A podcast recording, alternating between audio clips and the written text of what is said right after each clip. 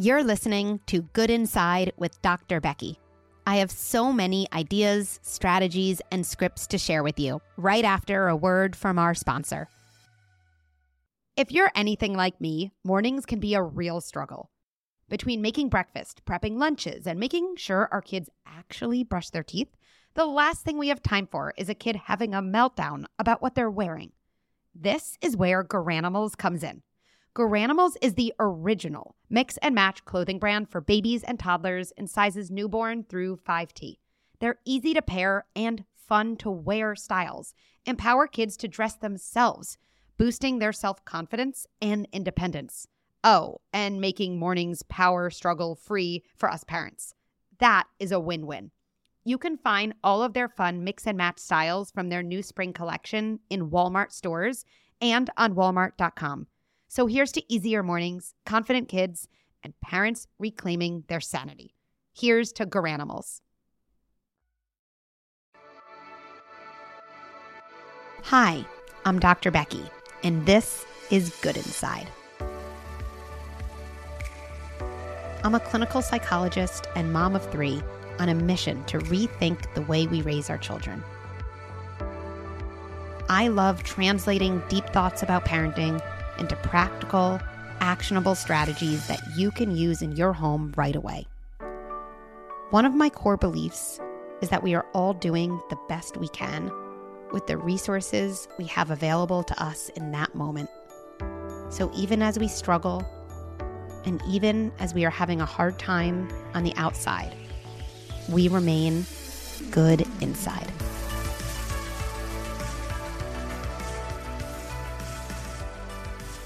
Today, we're going to be talking about siblings. We're going to get into sibling rivalry, sibling competition, and different scenarios where our kids appear on the surface like they're being pretty nasty or petty, and yet underneath, they're struggling with something really, really painful.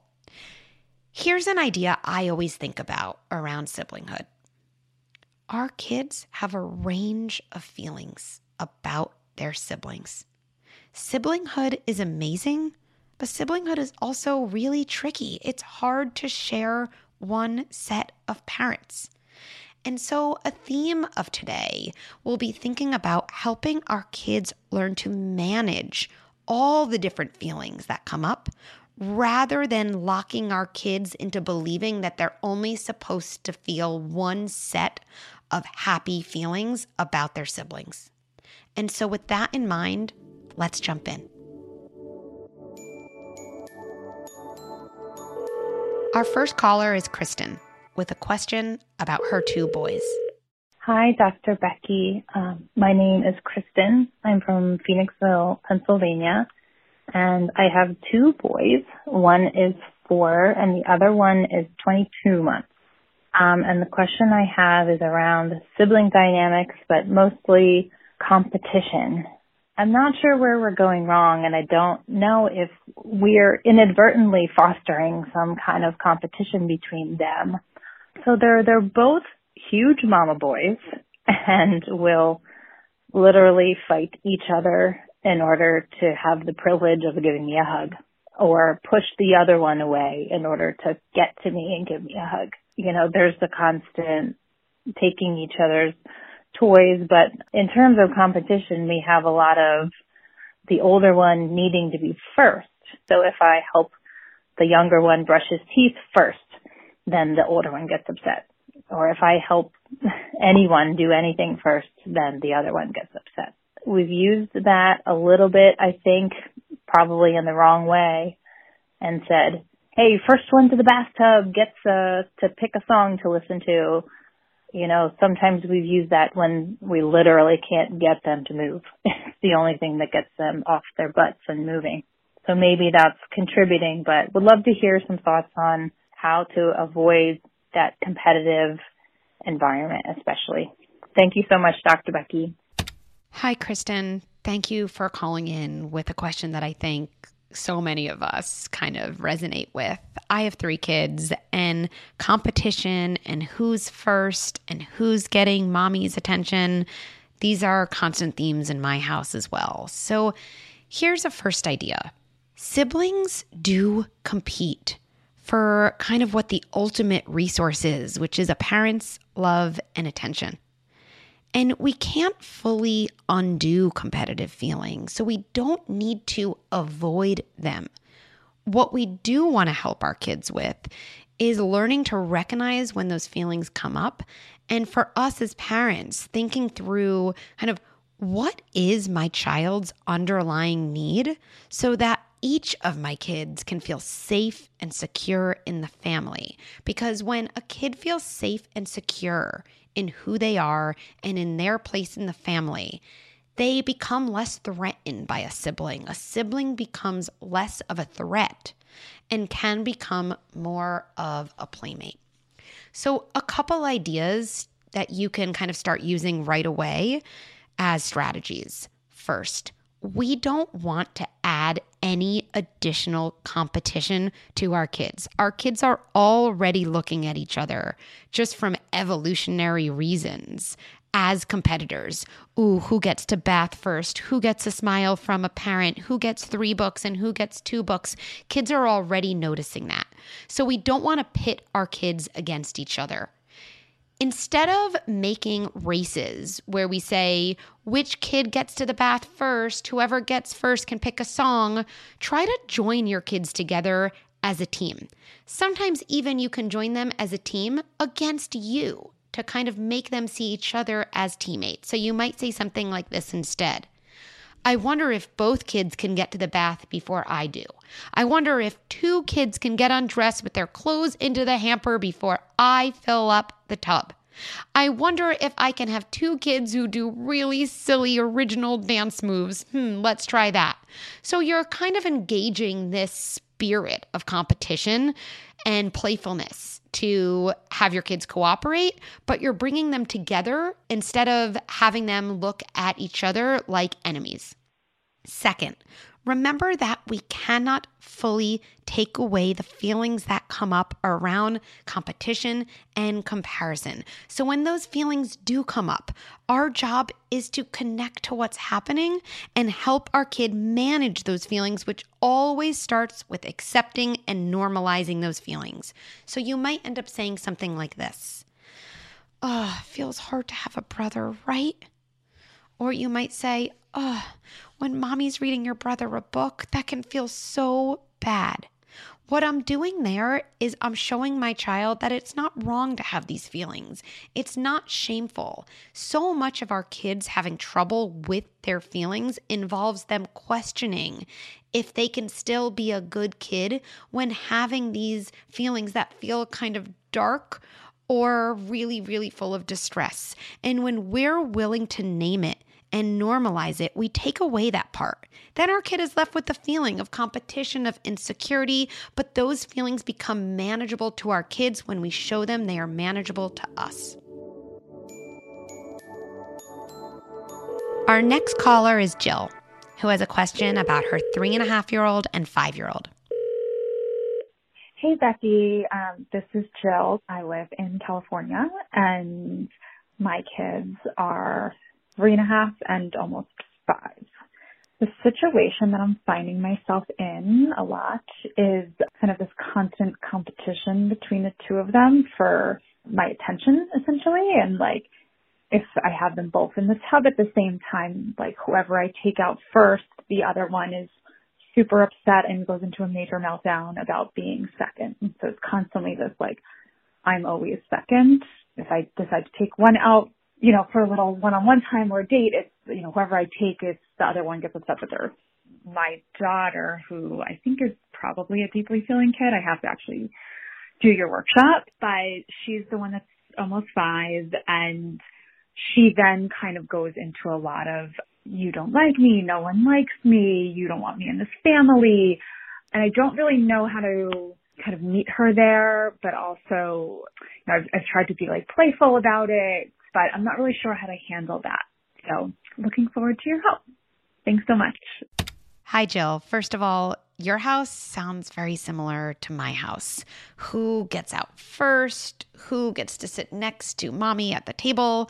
These things can spiral. and get into a place where everything feels so awful. So let's walk through what's really happening here. And I have a bunch of strategies to share with you. What is happening for a child when getting out of the bathtub first feels so huge? So let's all notice our first reaction, which is stop making such a big deal out of something so small. Just notice that. We all have that thought. I have that thought too. Take a deep breath, say hi to it, maybe ask that thought to step back because I think there's another interpretation we all have. And that's this if something that small can evoke something so big, there must be something underneath that feels really bad. And I think what feels really bad for kids when they're not first is it's almost like when you're second or if you're third, you don't matter right? It's almost like an existential crisis. I need to be first to prove my worth and my place in this family. And when we see it through that light, I think we have more empathy. And it also can allow us to think of a lot of strategies that speak to that underlying struggle. So let's jump into those. First, play is a great place to help your kid understand what's really going on for them in explosive moments. We can't talk through these situations with our kids. I don't sit down with my six year old and say, when you're second coming out of the bath, everything feels so bad and let's talk through that. No, my child would say, Mom, I don't want to talk to you. You're being so annoying. So, what would I do instead? I would speak to these themes in my child's world, and a child's world is play. So, let's say I'm playing kind of some version of family with my child and we have babies. You can also do this with dinosaurs or trucks or anything.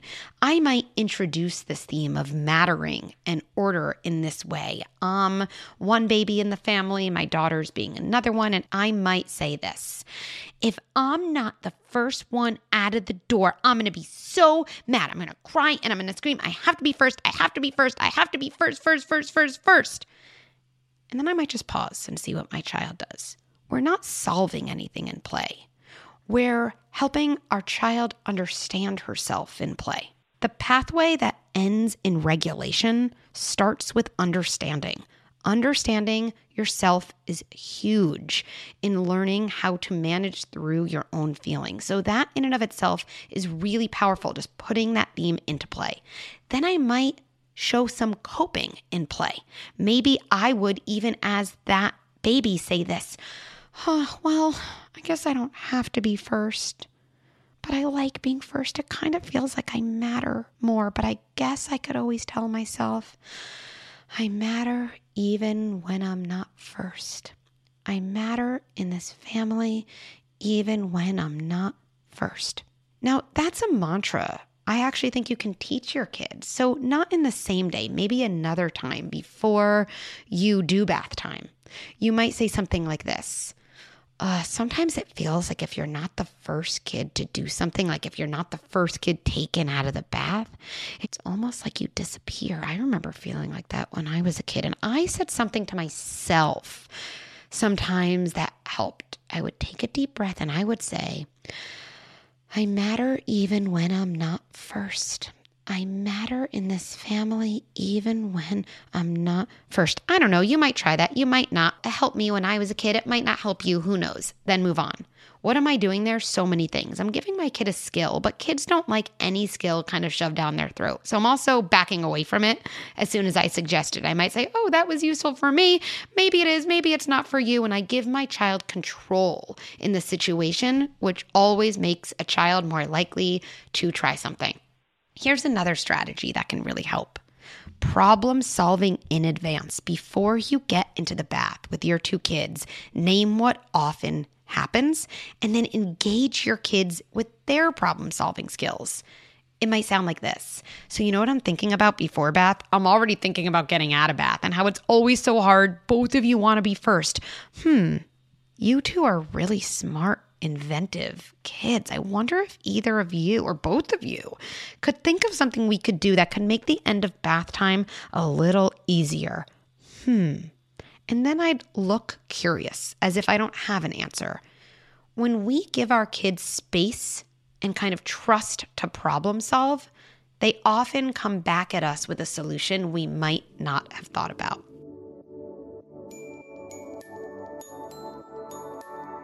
I want to add one more thing, kind of has two parts. So, you've prepped your kids, you've built these skills, you're at bath time, and still it's awful. You didn't do anything wrong. This is just how life with kids works. It looks like this in my home as well. What do we do? I always think survive, talk about it later. Survive, talk about it later. Knowing that sometimes the best thing we can do is just survive is very relieving to me. It reminds me I don't have to have some magic trick, I just need to get through it. That might sound like this. All right, it is time to get out from the bath. Nothing seems to be feeling good right now. I'm going to take you out. I'm going to take you out. I know that didn't feel good. I also know we'll keep working on this to make things easier. Take a deep breath, tolerate the crying, remind yourself it will end, and then, and then later, when you're calmer, when your child's calmer, go to your child and narrate what just happened. Narration provides us an amazing opportunity when our bodies are calm. We can form coherence in a moment that was totally incoherent. We can add connection and regulation to a moment that was alone and dysregulated. So you might go to your child and say, Getting out of the bath felt really hard. We've been working on so many things to make that easier, and today was still a really hard moment. That happens sometimes. I took your brother out before you that felt so awful to you. It's as if he won in some way, or as if he was so important and you felt unimportant. And then you cried. And then I sat with you, and then we calmed our bodies down. and then I just look at my kid and I'd say, I love you.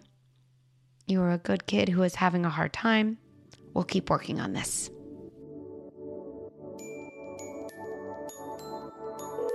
Our final caller is Britta with a question about her almost seven year old. Hi, Dr. Becky. This is Britta in Denver, Colorado, and I'm calling about my two kiddos who are six and four, actually almost seven and five now. And so my oldest is your typical more anxious people pleaser and my younger one is definitely a deeply feeling kid. But this message is more about my oldest who we find gets very critical and when his younger sister is getting any type of attention, he sits there and criticizes her or kind of says not nice things about what she's doing. You know, she was practicing gymnastics and he'll say, Oh, that was a bad handstand or you didn't do that right. And, you know, we really try and give him a lot of one-on-one time and, you know, he obviously really is one that craves praise and we're working on him being more intrinsically motivated, but I really am wondering what to do in that moment when, you know, sister might be doing handstands and we're just watching. We're not necessarily giving her a lot of praise, but she's getting attention and he really starts like picking on her and criticizing her and I'm not sure what to say in that moment to him. So if you could address that, that would be great. Thanks so much. Britta, thank you so much for calling in with this really important kind of example, this story of these times. I know they happen in so many families where it seems like one kid's success is almost like a direct arrow into the other kid's ego. And we, as parents, I think we have a lot evoked for us in those moments because we think you should be happy for your sister. Why can't you be happy for your brother? And it brings up kind of all types of emotions in us. So, the first thing that comes to mind is to prepare your son for the moments that will feel hard when watching his sister perform or succeed. Preparation and practice are some of the best strategies we have to help our kids manage difficult sibling moments. So, let's say the next day is a gymnastics meet. Today, you might do something like this with your son. You know what I'm thinking about? I'm thinking about tomorrow when we see your sister's gymnastics. Ooh, that might feel, yeesh, that might feel kind of tough. I get if that would feel really hard. Now, I'm going to come out of the role play before I jump back in with more strategies. Why is that important to start with? Already, we're doing so much. We're naming a feeling that your child struggles with. We're normalizing it by talking about it without any blame or shame. Already, we're lowering the likelihood of a feeling having to explode out of a child's body in a behavior. But I'm going to go back to the role play because I would go a step further. I wonder what we can do when we're at gymnastics. Ooh, and you maybe have one of those feelings come up that, oh, I don't like watching this. There's something about it I don't like. And ooh, I feel those words coming. I want to say that is a bad handstand. Hmm, what can we do when that comes? Because I get why it's so hard to watch her. And I think we need to think about this in advance so we can figure out something that probably feels better to everyone. Because here's the thing that we forget it doesn't feel great to our kids for them to say negative things about their sibling. We often think about the impact on the sibling, and that's important too, but it doesn't feel good to anyone, kids included, to have nasty words fly out of their body. So we want to give our kids the opportunity to figure out something else to do in those moments. So here's even where some brainstorming might come in with your son. I could see myself saying, I wonder if when we're watching your sister do gymnastics, if it might feel good for us to, I don't know, kind of have like a secret handshake or a secret song we sing. Why would this help? Well, on some level, what I'm doing is I know that my child's reactivity comes from insecurity. Our kids see their siblings as competitors when they're feeling most insecure with their place in the family. And to help neutralize that threat, we want to shore up our kids, not by saying, you're great at doing gymnastics too, not by actually getting them back into a comparison, but actually by just letting our kids know we see them, we value them, and they're so special to us as well in their own way. And just rubbing your kids back or having a secret handshake to do at a gymnastics meet speaks to this core struggle. Then I would practice it and I'd be realistic in the practice. I could see myself doing something like this. I could say, So let's get ready. Oh, I see over there we have a doll. I'm going to put the doll upside down in a handstand and let's get you ready. Let's say you're looking at this and you feel those words coming. Oh, that's a horrible handstand. Maybe even we can try something really tricky. You can even say, That's a ha and stop yourself there, almost like it's about to come out. And instead, you can look at me and we can do that secret handshake. Should we try that? And then I would actually practice that. And then own kind of the importance yourself. Maybe say, wow, that felt really good. I'm so glad we figured something out. I have a feeling this is going to be really useful tomorrow. Now, when the next day comes, I might whisper to my child. Again, there's something about whispering that makes our kids feel really seen and special, especially when we know those jealousy feelings are coming. Oh, I can't wait to do our secret handshake at the gymnastics meet. And so you've prepped, you've practiced, you've given your kid a message that they're a good kid, not a bad kid. And the chances of your child being able to regulate that feeling and that urge are so much higher.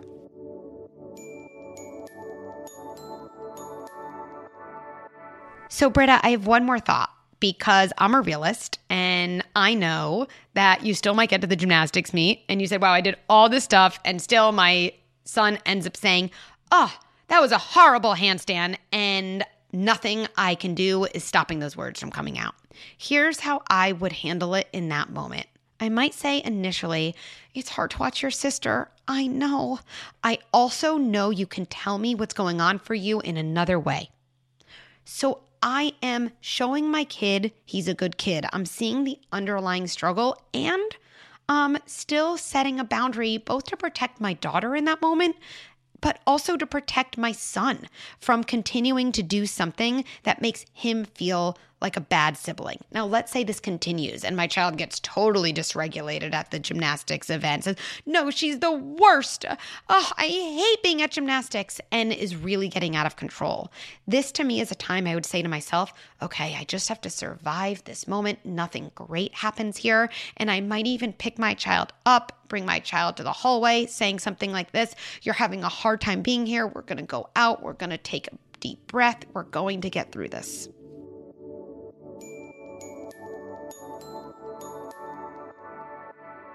Let's bring it all together and talk about three main takeaways. One, Sibling rivalry is normal, as siblings are competing for what can feel like a scarce resource a parent's love and attention. The more secure kids feel in their family, security that comes from connection and feeling seen for who they are, the less a sibling feels like a threat and the less competition there will be. Two, normalizing a range of feelings about siblings allows kids to regulate the range of feelings they have about siblings. We can never unfeel a feeling. We're either prepared for a feeling when it comes or we're not. And when it comes to siblinghood, the more we prepare our kids for feelings of competition, the less likely these feelings will come out as dysregulated behaviors. Three, narrating is a powerful regulation strategy. Try this one out, especially after an intense moment has passed. Go to your child and share something like this I'm thinking about what happened with your sister earlier. I came into your room, commented that she did so well on her math test, and something about that just felt awful to you. Ugh, it can be so hard to have a sister sometimes, right? I receive so many questions about siblings that I couldn't answer in this episode. If you're looking for more support to handle the sibling dynamics in your home, check out my siblings workshop, where I go into so much more detail about sibling rivalry, jealousy, teasing, aggression, and so much more. Check that out at learning.goodinside.com. Thanks for listening to Good Inside. Let's stay connected. At goodinside.com, you can sign up for workshops and subscribe to Good Insider, my weekly email with scripts and strategies delivered right to your inbox. And for more ideas and tips, check out my Instagram, Dr. Becky at Good Inside. Good Inside is produced by Beth Rowe and Brad Gage, and executive produced by Erica Belsky and me, Dr. Becky. Please rate and review our show. Let us know what you think and what resonated. I actually do read each and every review, so please know that your feedback is meaningful to me.